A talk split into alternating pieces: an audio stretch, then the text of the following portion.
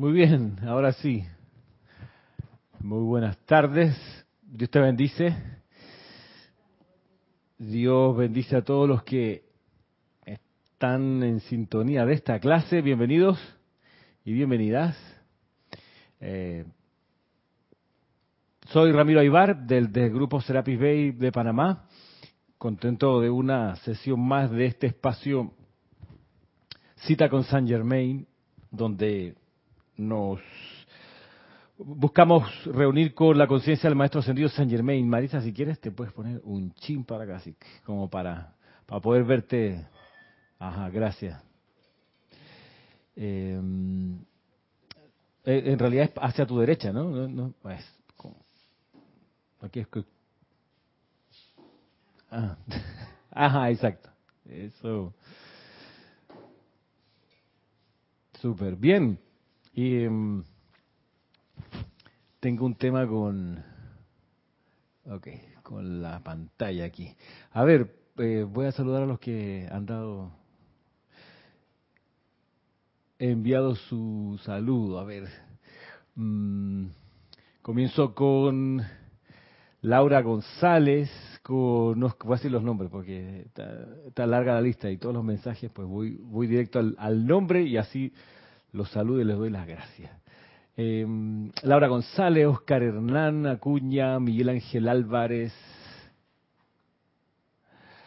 Paola Farías, Juan Carlos Plaza.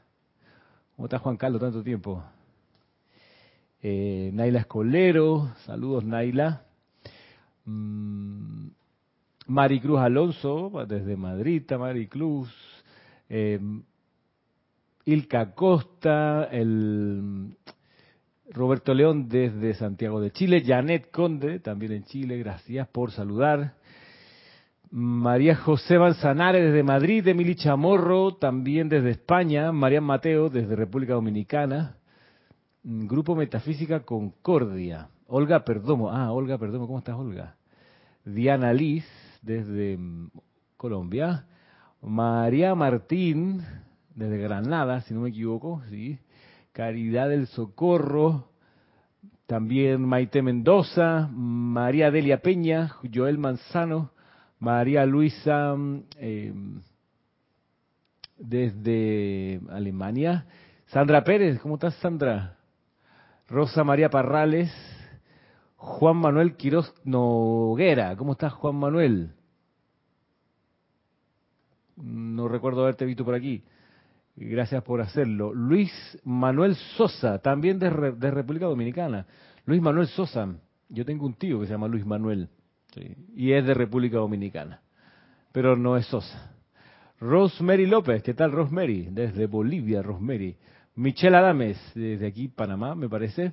Yariela Vega, también desde Panamá. Mm, Diana Herrera, desde Holanda, ¿qué tal Diana? Saludos hasta por allá. Margarita Arroyo, desde Ciudad de México, por todas estas hermanos y hermanas, por... Ok, por YouTube, o por YouTube, como dicen en otros lugares. Bien, y Leticia López, y Valentina de la Vega. ok. Bueno, a ver, en serio, nos citamos hoy una vez más para encontrarnos aquí, digamos, en la intimidad con el maestro ascendido San Germain y dice, llevo poco tiempo viendo los videos, dice Juan Manuel. Ajá. Y Luis Manuel Sosa dice, bien, punto suspensivo. Juan Manuel Quirós, bueno, mmm, no sé si has estado en alguna otra clase en vivo. Y Romy Díaz, Carlos Velázquez. ¡Ey, Carlos Velázquez! Carlos Quinto, ¿no? Carlos con la, con la V. Este, no, eh, Juan Manuel, hay Dante Fernández. A ver, buenas tardes a todos los hermanos del grupo Serapis B. Bendiciones, gracias Ramiro por tu clase. Yo soy Dante Fernández desde Guadalajara. Yo tenía un tío que se llamaba Dante, tengo un primo que se llama Dante Sebastián, allá en Chile. Pero bien, eh, para los que sintonizan por primera vez esta clase, esta clase en vivo, la idea es que puedan eh, enviarnos por aquí, por el chat de YouTube, sus preguntas o sus comentarios. Esto también se está transmitiendo hacia la señal de Facebook Live. Y mm, Aquí pueden enviar sus preguntas y intentaré contestarlas en la medida que sepa la respuesta. No voy a ponerme a inventar si no sé la respuesta. Y si no sé la respuesta y creo saber dónde está, pero quizás no la tengo así en la memoria RAM cerquita. Me tomaría un tiempo para conseguir la respuesta, puede ser hasta el próximo, hasta la próxima clase del próximo viernes, o también puedo, pueden escribirme a mi correo que es ramiro.serapisbay.com y ahí por si hay alguna pregunta que queda pendiente por atenderse, con mucho gusto me pueden escribir allí y la revisamos. Em, de nuevo, gracias por su atención hoy, por su asistencia también. Estamos estudiando este libro, Misterios develados del maestro, perdón, de Guy Ballard, sobre el encuentro entre Guy Ballard y el maestro ascendido Saint Germain. Este es el libro que nosotros tenemos acá, traducido por Jorge Garrizo em, a través de nuestra editorial, Serapis Bay Editores. Este libro fue publicado la primera vez en 1998. 1998 y ha tenido pues un sinfín de reimpresiones. Y lo estamos volviendo a revisar porque mm, este es un, contenido espiritual, una enseñanza que con el paso del tiempo la gente puede creer que no es tan importante, que más importante o más valiosa son los boletines privados Thomas Prince, por ejemplo, eh, y dejan atrás estas lecciones que son, son básicas. Hoy eh, entramos al segundo capítulo de este libro que lleva por título El desierto del Sahara. Y aquí mm, mm, voy a saltarme veintitantas páginas para, para luego entrar al, al, meollo del asunto o a la esencia de la clase de hoy. Mm, voy a hacer una pregunta básica. Puedes abrir tu micrófono, Maritza, para que puedas contestar si te sabes la respuesta. ¿Cómo estamos de volumen? ¿No estamos un poco bajo? Puede ser. A ver si ahí le subo yo un poquito. No tiene que probarlo, tranquilo. A ver, dale, a ver, pruébalo. Un, dos, tres. Yo creo que no está encendido ese micrófono. Ahora sí. Uno, dos, tres. Claro, esa es Maritza, ¿ok? Maritza, con el paso de los años, pues ha ido hablando. Yo me acuerdo cuando yo decía, bueno, Marisa, dime algo. Y entonces se quedaba en silencio. Entonces podía parecer que era un invento de mi parte, que Marisa no existía. Porque yo decía, invocaba a Marisa y Marisa no hablaba. Pero ya le ha ido perdiendo el temor al micrófono. A ver, no, la pregunta es la siguiente y también se la extiendo a Mariam Harb y a todos los que están en sintonía ahora. Les extiendo la pregunta. La pregunta es muy sencilla. ¿Cómo se llama esta escuela? ¿Cómo se llama esta escuela, señoras, señores? Mientras ustedes piensan, ¿qué tal grupo Pablo Veneciano? Benilde, ¿cómo está Benilde? Em, en serio, ¿cómo se llama esta escuela? Esta es una de las preguntas que deberíamos saber, ¿no? La respuesta deberíamos saber. Todo está en perfecto orden divino, dice.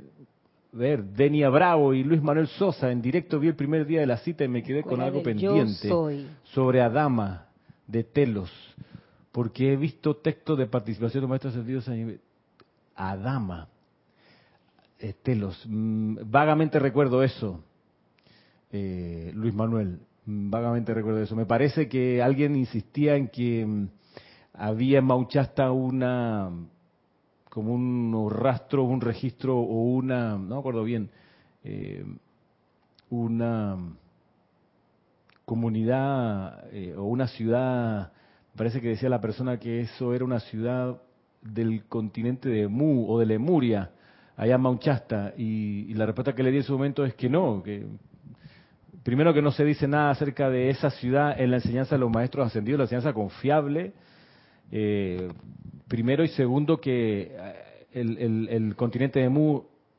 no pasó por sobre la línea de Ecuador hacia el norte, siempre fue del hemisferio sur. Entonces, eso, ese era el tema. ¿Qué tal Liz? Y Juana, bueno, alguien ha ido, ha ido contestando, pero ¿cuál es tu respuesta a la pregunta? ¿Cómo se llama esta escuela? ¿Se llama? La escuela del yo soy. No. No. No. Alguien contestó aquí, se llama Planeta Tierra, Maritza. Lección número uno. Página uno del cuaderno. Ciudad intraterrena Telos. Bueno, Luis Manuel Sosa y a todos los que tengan alguna pregunta respecto de algo como eso, como esa ciudad intraterrena, eso en la enseñanza de los maestros ascendidos no se menciona. No se menciona. ¿Qué te puedo decir? Hay 13.000 páginas, me la he estudiado y no recuerdo que algo así se diga en ningún momento. Cuando se habla del continente de Lemuria, eh, de hecho no se mencionan nombres de ciudades. La única ciudad que se menciona luego son las ciudades que aparecen acá en Misterios de Velados, mm, pero nada como con ese nombre, ¿ok? Ojalá que podemos, pudiéramos pasar a otras consideraciones, pero vamos a la, a la conciencia de los maestros ascendidos, no a ciudades en particular, eh, o, o, bueno, o no esa en particular. Entonces la escuela se llama Planeta Tierra, es cierto. ¿Y a qué venimos al planeta Tierra? Venimos a aprender. ¿A aprender qué? La enseñanza de los maestros ascendidos. Ya, pero... sí, pero, sí, pero bien. también... Sí, la enseñanza de los maestros ascendidos que consiste en, En, la ley del, la ley del perdón. del amor. Del Venimos a aprender la, La la ley, ley del, del amor. amor. Eso en serio, eso es lo que venimos a aprender, la ley del amor. Se lo digo porque el contenido de hoy eh, va por ahí. Eh, Alguien empezaron a responder, sí, el planeta Tierra, dice, claro. Ok, hay gente que ha podido contestar. ¿Qué tal Pilar Martínez Béjar? Saludos. Eh, bien, así que con eso como base estamos en una escuela, esta escuela se llama Planeta Tierra, y en esta escuela, Planeta Tierra, venimos a aprender la ley del amor que los maestros ascendidos se encarnan y enseñan. Bien, hasta ahí estamos bien. Eh, recordemos eso para lo que sigue. ¿ok? En este capítulo de la civilización del Sáhara, se- el maestro ascendido Saint Germain y Guy Ballard van contando que en lo que hoy es el desierto del Sáhara, en África había una ciudad. Eh, sobre esa ciudad había una ciudad también, una ciudad dorada, que le llamaban así, eh, en el plano etérico. La ciudad en el plano físico del Sáhara era una ciudad que logró un alto desarrollo eh, tecnológico y espiritual.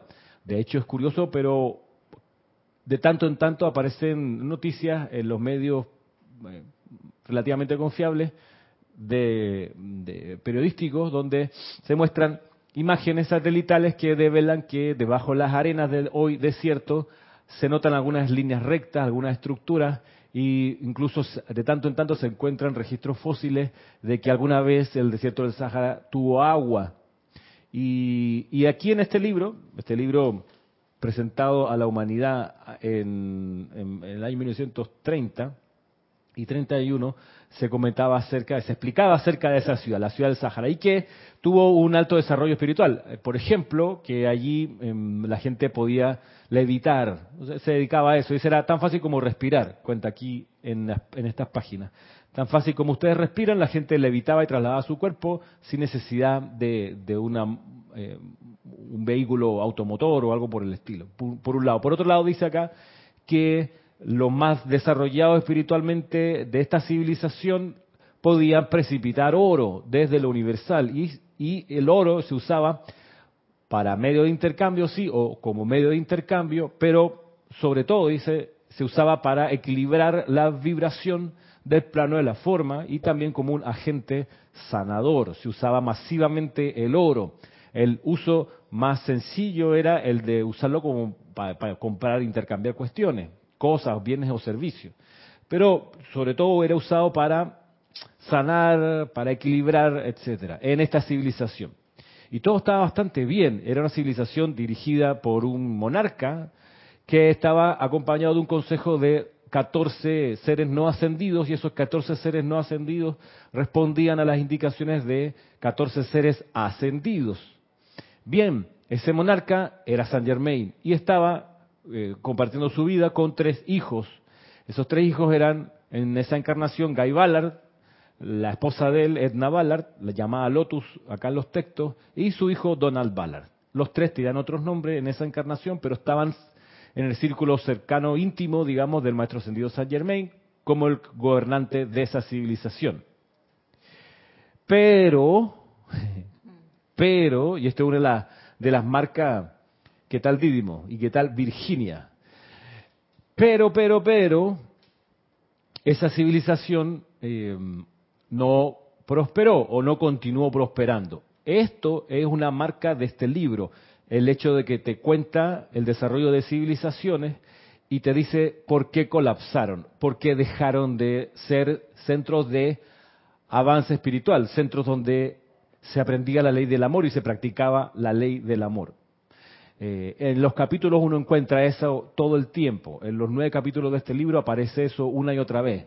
Grandes civilizaciones y te explica el maestro las causas de la caída de esas civilizaciones. Creo entender que es mm, una manera de educarnos en esta época en que está amaneciendo una nueva era, que ha de ser una nueva edad dorada y que ha de ser una edad dorada permanente. Pero para que sea permanente es necesario que se aprendan las lecciones de cómo no lograron ser permanentes las civilizaciones anteriores. ¿Por qué las civilizaciones anteriores, habiendo llegado a un alto nivel de desarrollo espiritual, no continuaron como tales? Y en este libro eh, nos advierte bastante seguido acerca de, eso. ¿Qué tal, Iván? Saludos.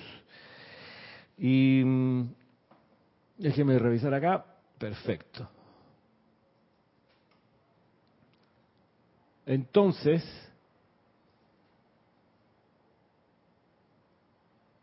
bien. Entonces, vamos, vamos al, al al, asunto, ¿no? Estaba en un momento el maestro Ascendido San Germain, el gobernante de esta civilización, eh, donde le avisan, mira, ha ocurrido ya desde hace un tiempo una serie de cuestiones y que nos llevan a los gobernantes sobre la ciudad, nos llevan a tomar la decisión de tener que dejar de sostener esta ciudad, porque no se está produciendo el avance espiritual que se espera. Así que vamos a dejar de sostenerla. Eso significa que vamos a empezar a retirar la luz de allí, recordando un poco el proceso de desencarnar, ¿no? Cuando viene el llamado de la presencia yo soy para retirar la llama triple, el trato ser crístico de cada uno de nosotros comienza el, el trabajo de ir desactivando los sistemas del cuerpo físico hasta que la llama triple se retira y ahí uno desencarna. Más o menos así está pasando acá también en esta civilización. Estaba siendo súper próspera, pero de repente se trancó y empezó a deteriorarse y se intentó resucitar, avanzar, no se pudo y viene entonces el comando de arriba, dice, ¿saben qué? No vamos a seguir sosteniendo este cuerpo llamado ciudad o este cuerpo llamado civilización.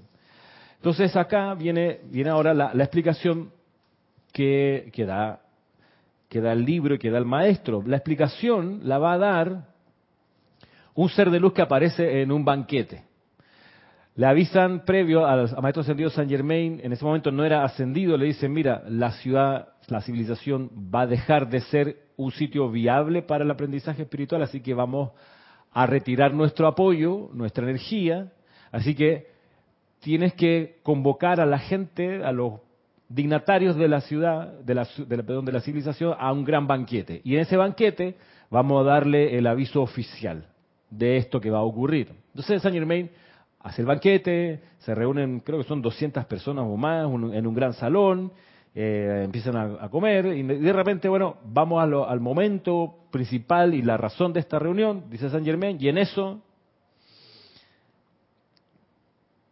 eh, después habían brindado, qué sé yo, eh, y dice, bueno, dice, al transcurrir algunos momentos de la cena, ya habían brindado, ya habían estado comiendo, dice, una maravillosa, una maravillosa presencia lentamente se fue haciendo visible ante el rey. Esa presencia era un maestro cósmico que venía del gran silencio. Un murmullo de asombro y sorpresa recorrió el salón de invitados. Cuando reconocieron a este ser de quien habían, habían oído, habían oído hablar durante muchas centurias, pero cuya presencia visible nadie jamás había visto. Estoy en la página 36 por si alguien tiene, el libro y lo está siguiendo. Levantando su mano derecha, este ser, dice, se dirigió a todos los allí presentes y a los que vivían en el imperio, porque todo esto estaba siendo transmitido en vivo a través de un sistema de radio que había ahí que comunicaba a todas las, casas y las habitaciones de esta gran civilización.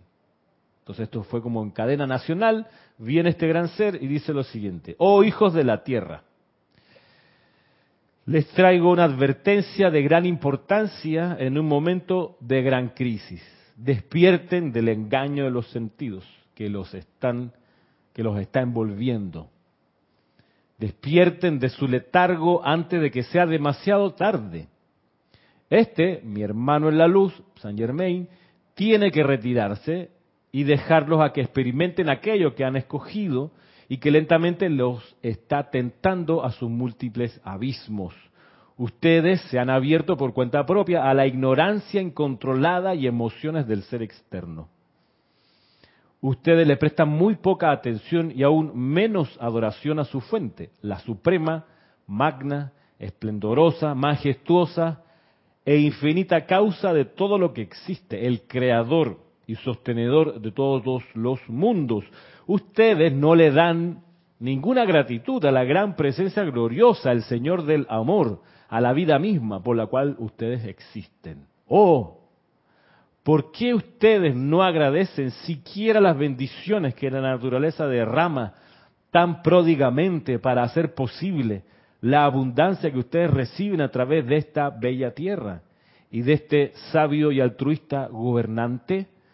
Ustedes se agradecen mutuamente por favores recibidos, las cosas de los sentidos y de la, de la materia que son tan efímeras, que pasan de uno a otro y luego desaparecen. Pero, ¿por qué? Oh, ¿por qué olvidan ustedes a la fuente de toda vida, todo amor, toda inteligencia, todo poder?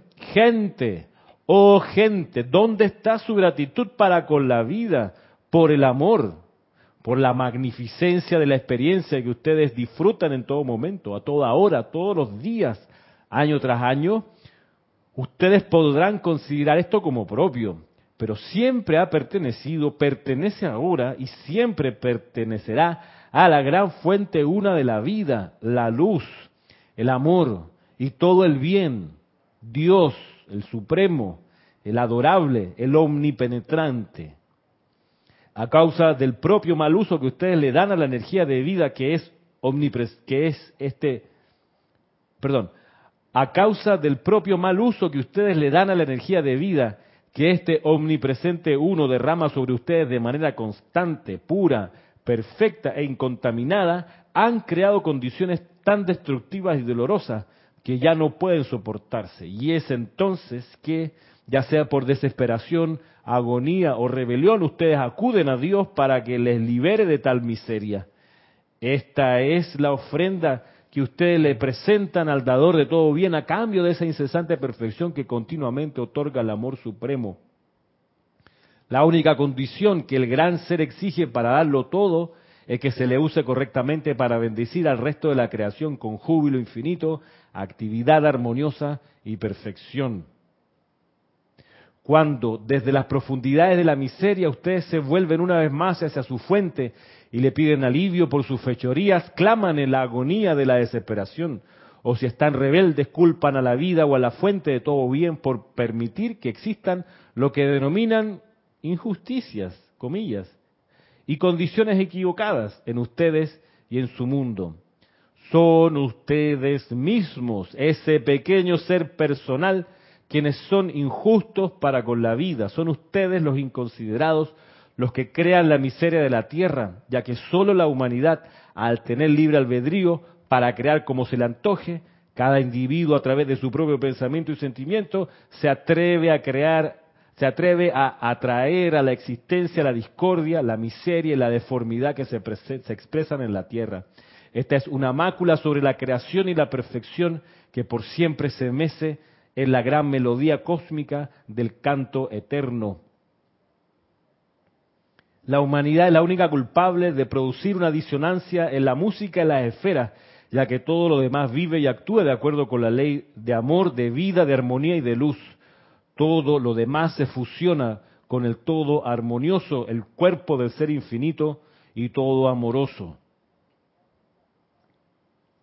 Sigue el discurso este, este gran, gran explicación que da aquí este ser cósmico, voy a, lo, vamos a retomar, eh, pero aquí claramente deja súper establecida la razón de por qué el imperio va a, va a retirarse? ¿Por qué la asistencia de los seres de luz va a retirarse? Y tiene que ver, como hemos visto, con que la civilización, la gente de entonces, no estaba poniendo en práctica la ley del amor y estaba dejándose permear por el engaño de los sentidos. La gracia de, revisar este tipo de discurso es que, por supuesto, uno ha de tomar la actitud de que eso es con uno, lo que están diciendo acá es conmigo. No allá y entonces esta gente perdida que se la farrió, mira, tenían todo y lo echaron por la borda. No, eso sería quizás la, la forma más fácil de, y, más, eh, digamos, eh, inconsciente y desconsiderada de tratar un material como este. ¿no? El maestro Sendido San Germain no dedicaría tanto tiempo para que nosotros leyéramos esto y tomáramos conciencia si no fuera por una razón muy puntual y también muy, muy importante. Eh, así que lo primero, para que no se nos pase el tiempo, establecer y que quede claro que tanto esa civilización de alto avance espiritual como la nuestra actual, pueden dejar de serlo en la medida que nosotros, sobre todo nosotros que tenemos acceso y conocimiento de, la enseñanza de los maestros sentidos, nos dejamos envolver por el engaño de los sentidos, el engaño de los sentidos. Vamos a revisar un poquito en qué consiste el engaño de los sentidos. Pero aquí tengo una pregunta de María Mateo, dice Ramiro, esos espejismos, esos espejismos que muchos dicen vieron en el Sáhara de una ciudad esplendorosa mientras caminaban por agua, entonces es cierto. Ay, Mariam, no sé. Yo entiendo que los espejismos son un efecto físico que tiene que ver con la temperatura eh, y cierta humedad que permite eh, eso. No sé si es lo mismo que tú estás considerando. Eh, bien, ¿qué tal de Yanira también? Saludos de Yanira y por acá, un segundito. Todo bien. Ok.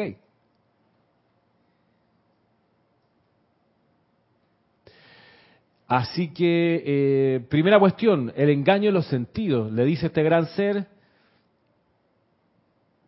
ustedes han entrado y se han dejado llevar por el engaño de los sentidos. ¿Ok? ¿Qué entendemos por el engaño de los sentidos? Hagamos una revisión, porque se refiere al engaño de los sentidos y al letargo.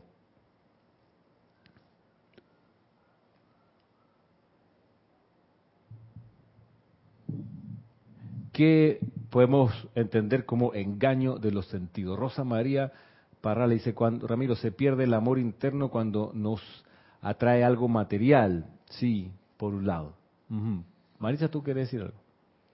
Sí, eh, el engaño, eh, digo, eh, otra forma que dijo es dormido, ¿verdad? Es que si, aunque tú sepas esta enseñanza, o no haces la aplicación también, es parte de lo que te uno se duerme.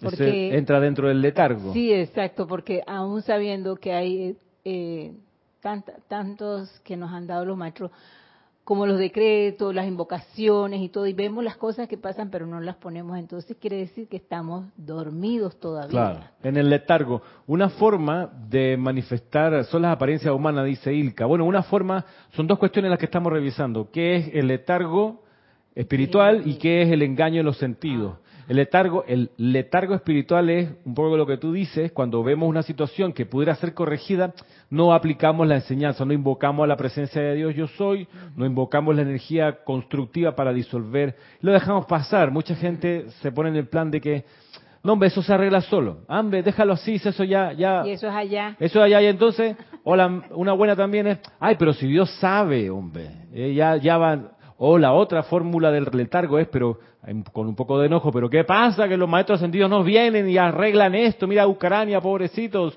¿Qué pasa que los maestros no entran a la acción? Bueno, eso es una forma del letargo, de no hacer lo que a uno le corresponde. En tal caso sería ponerse uno a hacer los llamados que hay que hacer a la propia presencia yo soy para que asuma el mando y el control de la imperfección que uno detecta.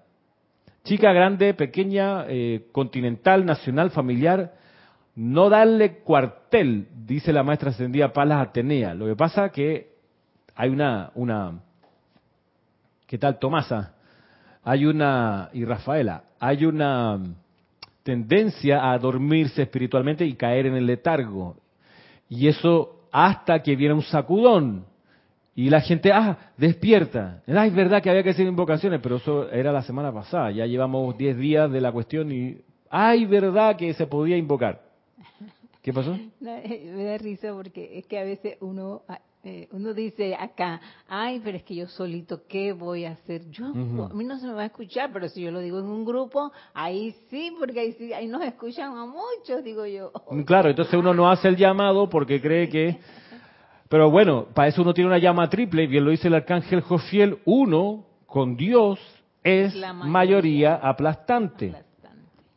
Y eso, por supuesto, se amplifica cuando uno va a una actividad grupal y hace con otros llamados a la luz, a la presencia yo soy y a la gran hermandad blanca. Ahí se amplifica. Por eso siempre se invita a las personas que participen en ceremoniales, porque la reunión de varias llamas triples haciendo los llamados a la luz es mucho más poderosa que una sola persona por su lado haciendo los llamados a la luz. Sin embargo, esa persona por su lado sola haciendo llamados por, la luz es fundamental también en su universo y en, su, en la capacidad de la llama triple que tiene. Pero el letargo es decir, no me lo hago después. No, me cuando vaya al ceremonial. No, me es que ya hice mi aplicación diaria, mañana lo agarro temprano. Y ese periodo de tiempo que uno no hace lo que tiene que hacer en cuanto a llamados, es el momento donde la persona espiritualmente queda durmiendo. Un sacudón espiritual, como veíamos la vez pasada, es la pandemia. Vino la pandemia y un montón de personas en buena hora despertaron espiritualmente y de repente nuestro canal de YouTube pasó de tener qué sé yo, dos mil suscritos, ahora tiene cinco mil y pico de personas que están viendo los videos, ay sí, claro, ¿cómo es que era la cuestión? Y se están inscribiendo en amante de la enseñanza para que le llegue todos los días el correo a su celular con una enseñanza particular, una invocación de nuestros libros. Ay, que sí, es que yo una vez escuché, sí, claro, Jorge Carrizo, sí, el Serapi Bey. Y ahora, después del estremecimiento, vino el despertar. El riesgo es que se vuelvan a dormir, que pasa mucho que la gente ya después de que ya ahora todo se arregló, este, las cosas, las variables vuelven, como a establecerse y a ecualizarse, y dice, ah, bueno, ahora puedo seguir en lo mío, en lo que estaba. Eh, bueno, vendrá un, un ultimátum como el que le dieron a la civilización del Sáhara y te van a decir, ¿sabe qué? Vamos a retirar nuestro apoyo porque no estamos viendo surgir los frutos esperados en el aprendizaje, la ley del amor. Pero Ramiro, muchas cosas ya a través de lo que ha pasado en estas pandemias, eh, ya no va a ser lo mismo aunque tú quieras hacerlo ah, igual que antes. Por supuesto, Muchas cosas van a cambiar y tienen que cambiar. Así mismo. sí, sí, sí. Eh, Termina cambiando. Patricia Campo dice es cuando, tiembla y pide a Dios que nos proteja y después que pasa se olvida lo espiritual. Claro, exacto. Esa es otra forma. Dice por acá Ilka, creo que debemos hacer uso de la llama violeta siempre, después de hacer llamado a la magna presencia. Es que es así, Ilka, se invoca la presencia de Dios yo soy, y desde la presencia de yo soy se invoca la llama violeta. Mira que el maestro ascendido, el Moria, dice en, algún, en un discurso, dice, mira, cuando ustedes incluso entran en un momento, entre comillas, libre, que no tienen nada que hacer, que están de una ocupación a otra, ahí aprovechen a hacer llamado a la llama violeta transmutadora, aunque parezca a ustedes que no hay necesidad. aprovechen igual, tienen un tiempito libre, métanle otra vez. De nuevo, estamos hablando de algo que el maestro ascendido San Germain nos explicaba semanas atrás. Esto tiene que, esto es la aplicación de la enseñanza de los maestros ascendidos tiene que ser algo intenso y permanente, intenso y permanente, como el amor de Romeo Julieta, intenso y buscando cada segundo para poder estar cerquita de Julieta. Y cómo le vas tomando mucho amor, amor sincero, amor divino todos los días. Claro. Es, es, la otra perspectiva, la perspectiva del letargo, es la perspectiva también de las excusas. De que, ah, yo, Ramiro, yo me encantaría, pero, tú sabes, me pasa que, y vienen las excusas. Como decía una persona no hace mucho tiempo acá en el grupo, que llegó a una clase, ay, ay, ay, al fin me hice un tiempito y vine. Eh, no, o sea, no. Es como una relación de amor. Tú no le dices a tu persona amada, ay, ahora que me hice un tempito te vine a ver. No, las relaciones de amor son al revés.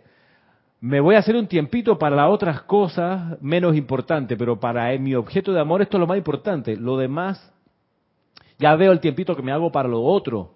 Pero lo esencial es esto, lo, esencial en este caso es practicar y conocer, o conocer y practicar la ley del amor que los maestros ascendidos enseñan otras cuestiones, otras actitudes, Eh, ¿Qué tal Francisco Machado? A ver qué dice por acá. Juana, Juana Sánchez Quiroz, dentro o fuera de la enseñanza de los maestros ascendidos, es creer que lo que nos reporta los sentidos es la realidad. Eso es cierto, eso es engaño de los sentidos. Yo apunté algunos otros ejemplos de engaño de los sentidos. Por ejemplo, un engaño de los sentidos es sentir y creer que lo externo tiene más poder que lo interno. Un engaño de los sentidos es personalizar la energía. Decir es que él es el culpable o ellos son los malos porque acá ellos sí son los buenos. Eso es un engaño de los sentidos. Porque no existe una persona mala ni existe una persona encarnada, no ascendida, totalmente buena virtuosa 100%. No. Y la gracia de los medios de comunicación, ojo a lo que pasa en, en, la crisis en Europa hoy en día, que te ponen a un villano en la historia y por supuesto a un héroe en la historia. Y la gente, las masas, se dejan engañar por los sentidos y dicen, sí, es verdad, es que él es el malo. Eh, como decía, me, me llamó mucho la atención un gran historiador israelí, que yo leí un par de libros de él, no voy a decir el nombre ahora porque sería personalizar la energía, pero un historiador que yo le, le leyó sus libros, muy lúcido. Eh, decía, no, el que presidente de ese país se volvió loco, por eso hizo la invasión. O sea, de nuevo, personalizar la energía. Eso se llama engaño de los sentidos, creer que hay buenos y malos. Eso no es así. Un engaño de los sentidos, por supuesto, es sentir odio por algo o por alguien. Ahí está súper engañado. Buscar culpables, estás en, en, el engaño de los sentidos. Otra fórmula, fórmula del engaño de los sentidos es cuando uno cree que se merece algo. Entonces, ay, es que yo me merezco tal cosa, que me traten bien, que me, no sé, que me pregunten, que me den las gracias, que me atiendan, es que a mi edad, mira mis canas, ¿cómo es posible que ahora todavía no me tratan como deberían? Todo eso es de la personalidad. Eso es engaño de los sentidos. Otro engaño de los sentidos es creer que uno tiene derecho a opinarle a los demás cómo deben conducirse en su vida. Es un engaño en los sentidos que muchos padres, muchos abuelos, muchos jefes sienten que tienen el derecho de opinarle. Y ahí es donde viene el conocimiento de la enseñanza de los maestros ascendidos, que uno ha de darle consejos a alguien siempre y solamente si la otra persona es el hijo menor de edad de uno, si la otra persona es el empleado de uno de la empresa donde uno trabaja y uno es el jefe de, ahí sí hay que entrar y dar las recomendaciones. O si uno tiene estudiantes o discípulos espirituales, ahí sí también toca dar las recomendaciones. Por acá dice Virginia Artavia Solís, ¿cómo es eso de que me inscribo y manden avisos? Yo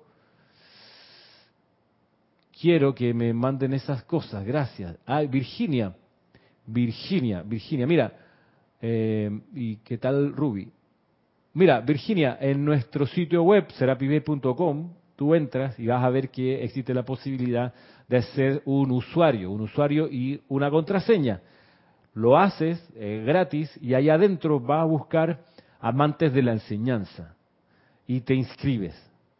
¿Cuál es la cuestión? Es que una vez inscrito o inscrita en amante de la enseñanza, te va a llegar todos los días a tu correo, a tu buzón de correo electrónico, un amante de la enseñanza. Amante de la enseñanza es un eh, envío diario que estableció Jorge Carrizo cuando comenzó la página web del Serapis, del Serapis B de Grupo, hace muchos años atrás, para que nosotros conociéramos, mientras él estaba traduciendo los libros, pequeños extractos que él consideraba que eran alimento indispensable, que teníamos que conocer antes que el libro saliera publicado.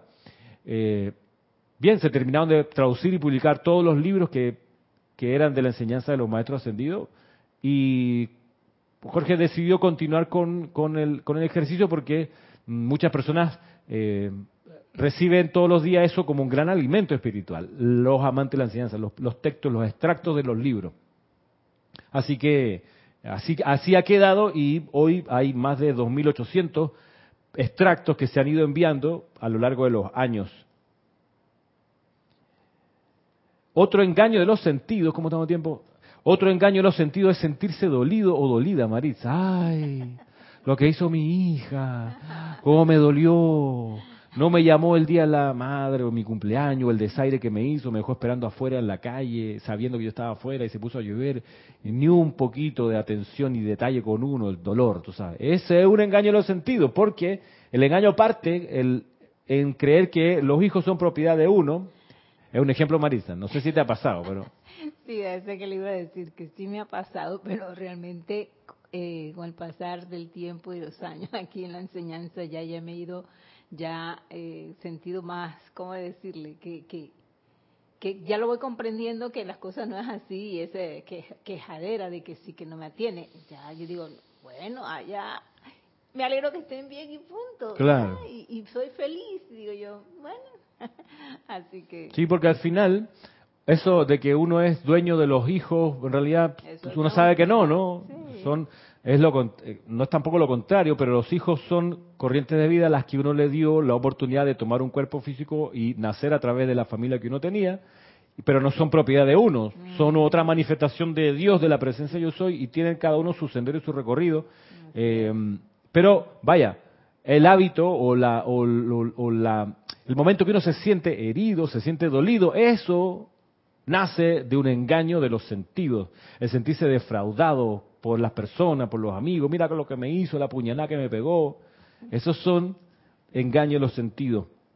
Creer que uno es propietario de algo de alguien, ¿no? Eso es un engaño también. Ramiro, también es porque eh, vivimos siempre pensando en el pasado y el pasado siempre lo queremos traer al presente. Sí. por esa razón que también, no también. es como un hábito que no se quiere dejar. Sí, Patricia dice, se inscribieron, han llegado esos extractos. Patricia Campos, escríbeme para yo tener tu correo y entonces gestionar en lo interno eh, qué, fue, qué puede estar pasando con tu suscripción. Eh, Patricia, mi correo es ramiro arroba Me escribes por ahí y entonces yo hago las consultas con, con quien sostiene, con quien mantiene la página y el servicio de la... A, a veces cae en spam, ¿ok? Patricia, a veces pasa eso, que como es un correo masivo, a veces el, filtro del propio correo personal dirige el correo de amante de la enseñanza hacia el spam. Así que también pudiera ser, pero igual escríbeme Patricia y, por ahí te, te ayudo. ¿Qué dice acá Rosmary López? Ramiro, y cuando uno padre, madre está educando a los hijos, pues diariamente le indican las cosas que deben hacer, ¿eso también sería un engaño de los sentidos? No, eso es parte de lo que nos toca, Rosemary darle la corrección a los hijos cuando son menores de edad. Eh, hay algunos estudios psicológicos que dicen que la adolescencia, que antes terminaba como los 18 años, con el paso del tiempo eh, de las últimas décadas, la adolescencia está terminando como a los 25, 26 años de edad. Y todavía a esa época los seres humanos no han madurado lo suficiente como para tomar decisiones de adulto. Pero más allá de esa consideración, eh, cuando ya el hijo de uno está a los 18, 19, 20, ya es momento de dejar de dar indicaciones. Ya lo que, lo que no se aprendió, pues lo que, lo que el hijo de uno no absorbió y aprendió hasta ese momento, le tocará aprenderlo en su experiencia y vivirá y aprenderá. Eh, pero todavía hasta los 18 y 19 nos toca un último, lo último, tú sabes, el tiempo de descuento en los partidos para dar las últimas recomendaciones en la vida, ecualizar un poquito la brújula, darle dos, tres criterios y hasta ahí. Eh, ya, ¿qué te puedo decir? Karen, saludo, dice desde Estelí y Antonieta Serrano Solano, gracias. Em, ah, hasta Costa Rica, saludo a Antonieta. Bien, seguimos. Engaño los sentidos. Bien, pero entonces dice este, este ser que le habla a esta, esta, esta gente ahí en la civilización del Sáhara, en esta gran reunión, y dice, bueno, eh, ustedes se han apegado a los sentidos, han entrado en este letargo, sienten que no deben gratitud a la vida, se dan gracias entre ustedes, pero a Dios, a la naturaleza, que es manifestación de Dios, no le dan gracias. Están dejando de poner en práctica la ley del amor. Eh, voy a leer un poco más para que cerremos la clase de hoy con la consideración de qué es amar. ¿Qué entendemos por amar? A ver si podemos sacar algo en limpio. ¿Qué dice acá, acá el discurso? Todos los otros ámbitos de vida y luz se mueven, dice acá, y crean de acuerdo al principio fundamental sobre el cual descansa la perfección. Dicho principio es el amor. Si no fuera por los grandes seres altruistas como el gobernante de ustedes, la gran hueste de maestros ascendidos cuya llave tonal para existir es el amor, Hace rato que la humanidad se hubiera destruido a sí misma y al planeta sobre el cual existe.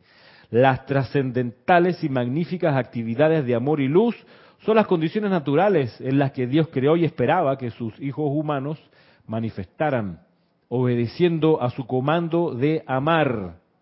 Ámense, es el comando. Les doy la tierra para que se amen. En el universo no existen cosas tales como condiciones sobrenaturales, sigue diciendo aquí. Todo lo que es trascendental, bello y perfecto es algo natural y acorde con la ley de amor. Todo lo que no sea esto es algo subnatural. La experiencia diaria de la hueste de maestros ascendidos es la perfección en la cual se pretendía que los hijos de Dios vivieran siempre. Los hijos de la tierra expresaron esta perfección una vez más en un ciclo anterior lo cual constituyó una edad dorada. La civilización anterior, esa antigua, eh, antigua perfección, es más vieja de lo que ustedes imaginan, más vieja de lo que creen.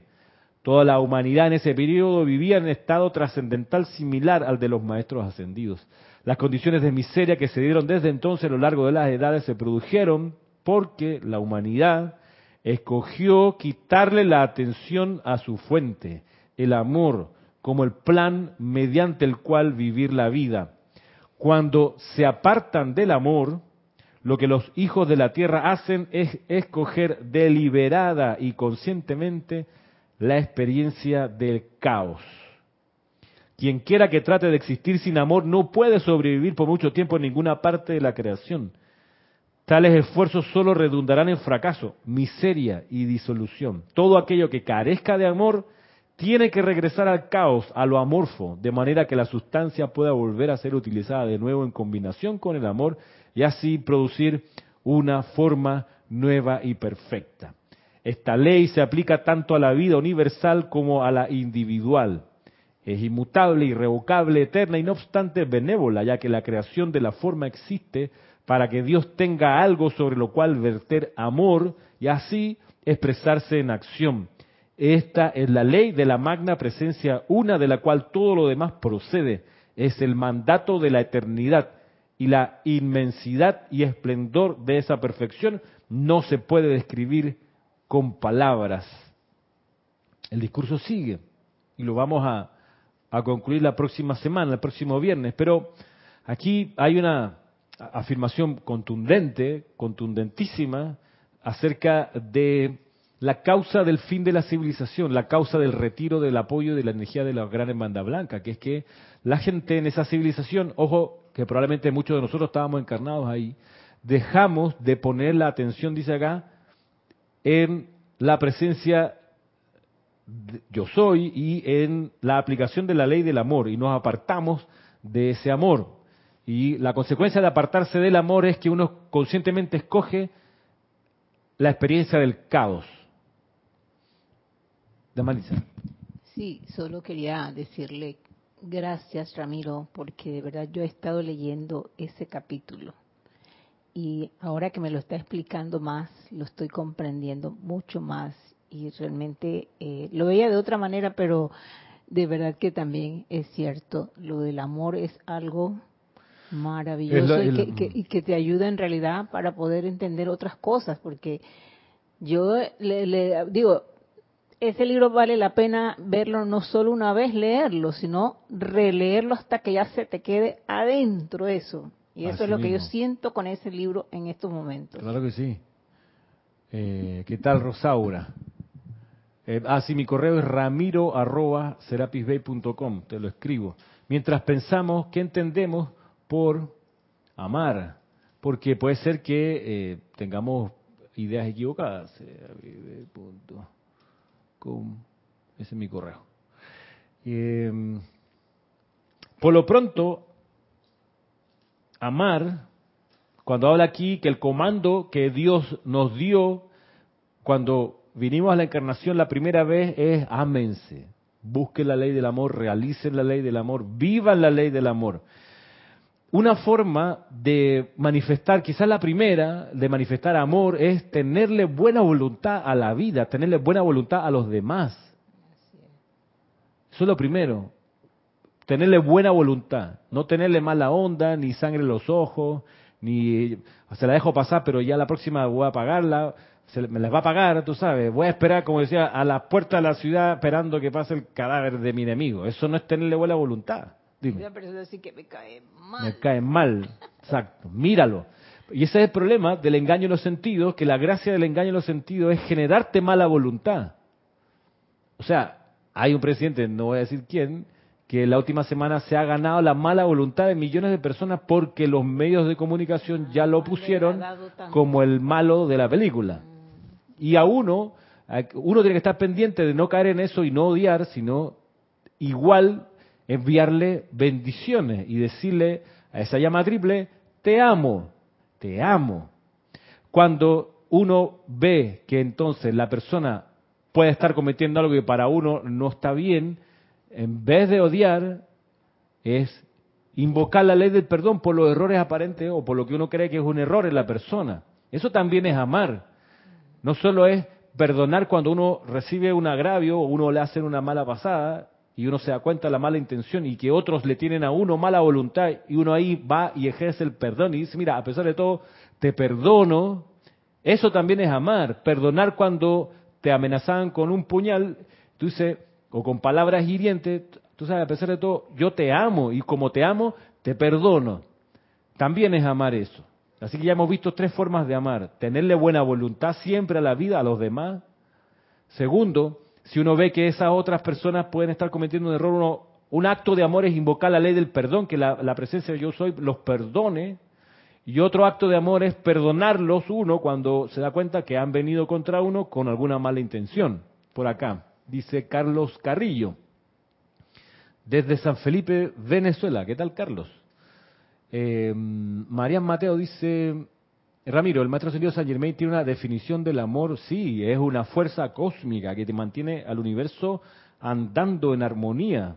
Y todo este discurso que hemos estado viendo va degranando el amor, porque es que el amor no es una sola cuestión, el, el amor divino es multifacético, tiene muchas facetas. Por eso es fascinante, porque te permite manifestar, manifestarlo y de muchas maneras y además aprenderlo en muchas facetas eh, a la vez. Así que vamos a ir viendo de a poco la, mm, manera en que, esto, en el maestro lo define. Por acá dice, el amor es perfección y armonía, es la base de estar no solo en paz, sino que además nos ayuda a no juzgar a nadie, porque somos todos llamas triples. Dice mm, aquí, es, es cierto, pero no ha de...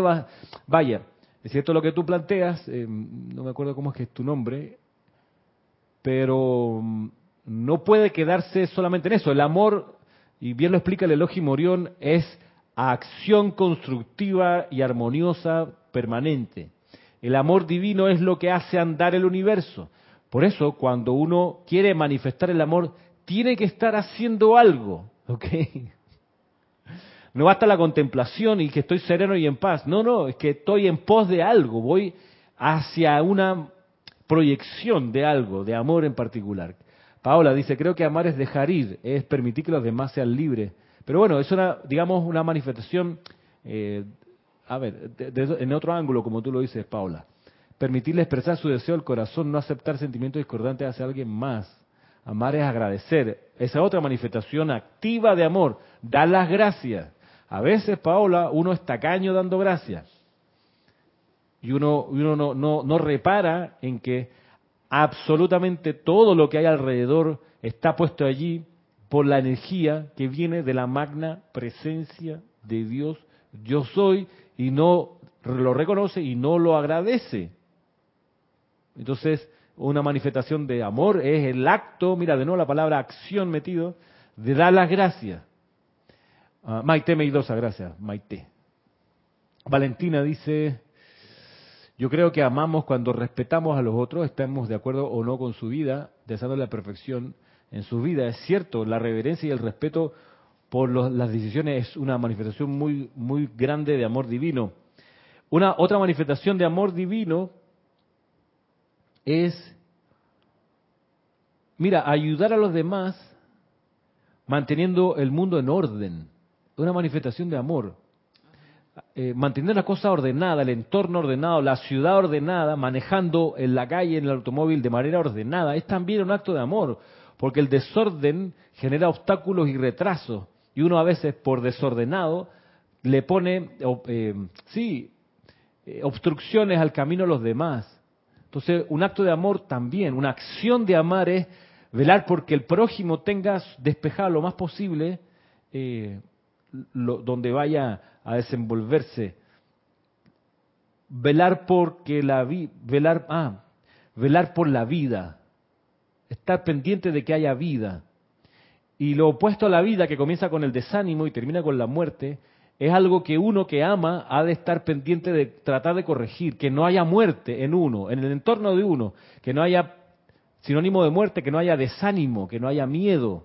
Pero uno tiene que estar alerta para entonces inyectarle vida a esas manifestaciones que parecen ir en, en detrimento de, cuando hay desánimo, cuando hay un mal humor así en una, en una oficina, en un lugar, ser capaz de inyectarle vida allí, actividad.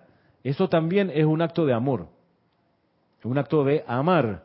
Ya estamos terminando y todavía hay mucho que considerar aquí. Desear comprender también es un acto de amor. Saber, momentito, antes de hacer ningún juicio, voy a buscar comprender la causa de esto. Eso es no solo de humildad, sino de amor también. Y junto con ello, desarrollar la paciencia. Pero la paciencia, como le explica el, maestro sentido Pablo Veneciano, la paciencia es esperar uno antes de actuar, esperar la indicación de la presencia interna, la presencia de Dios interna, y esperar en silencio y quietud hasta que uno recibe el soplo para actuar. Y ahí actuar, eso es el, ese es el desarrollo de la paciencia, como cualidad divina del Espíritu Santo. Eso, de antes de atropellarse uno y salir en pos de hacer lo que sea, hacer una pausa, pedir indicaciones arriba y esperar la indicación. Ese periodo se llama periodo de paciencia. Eso también es un acto de amor. La obediencia iluminada a la presencia de yo soy es un acto de amor, pero el meollo de todo esto, la esencia del amor, lo dice acá, lo, lo dijo acá el discurso, es poner atención a la magna presencia yo soy y darle gracias. Gracias en todo momento. Ese es quizás el origen, el, núcleo del amor. Prestar atención a lo que dice la presencia yo soy interna y darle gracias a la presencia yo soy, reconocer que ella siempre es la única fuente y es la única presencia y es el único poder. Eso es el acto de amor que se olvidó en esta civilización del Sahara y que la llevó al caos, el caos es cuando las partículas del universo empiezan a chocar. Empiezan a chocar, eso, eso es el caos. Y cuando empiezan a chocar, empiezan a sobrevivir las partículas más grandes que otras y, em, y empieza a darse aquello que se conoce como la ley del más fuerte. Y entonces ahí, pues, sálvese quien pueda. Por eso, el llamado aquí, la advertencia es que en la edad dorada que amanece, el núcleo de la edad dorada va a estar en aquellas corrientes de vida que recuerdan cuál es la ley del amor y la aplican. Y la ley del amor es esto, de reconocer la presencia yo soy y darle gracias. Y darle gracias siempre por toda su vertida. Desde que amanece hasta que anochece. Desde todo el tiempo, todo el tiempo, desde que amanece hasta que atardece. Así que con esto en conciencia me voy despidiendo por el día de hoy y será pues hasta el próximo viernes, que es, si hoy es 4, el próximo viernes es 11, 11 de marzo. Próximo viernes 11 de marzo, eh, están todos y todas cordialmente invitados a esta, este espacio de clase de la enseñanza del Maestro Ascendido San Germain, dedicado al Maestro Ascendido San Germain, eh, y Pido la presencia de Dios yo soy en cada uno, que siempre nos recuerde la ley del amor. Muchas gracias.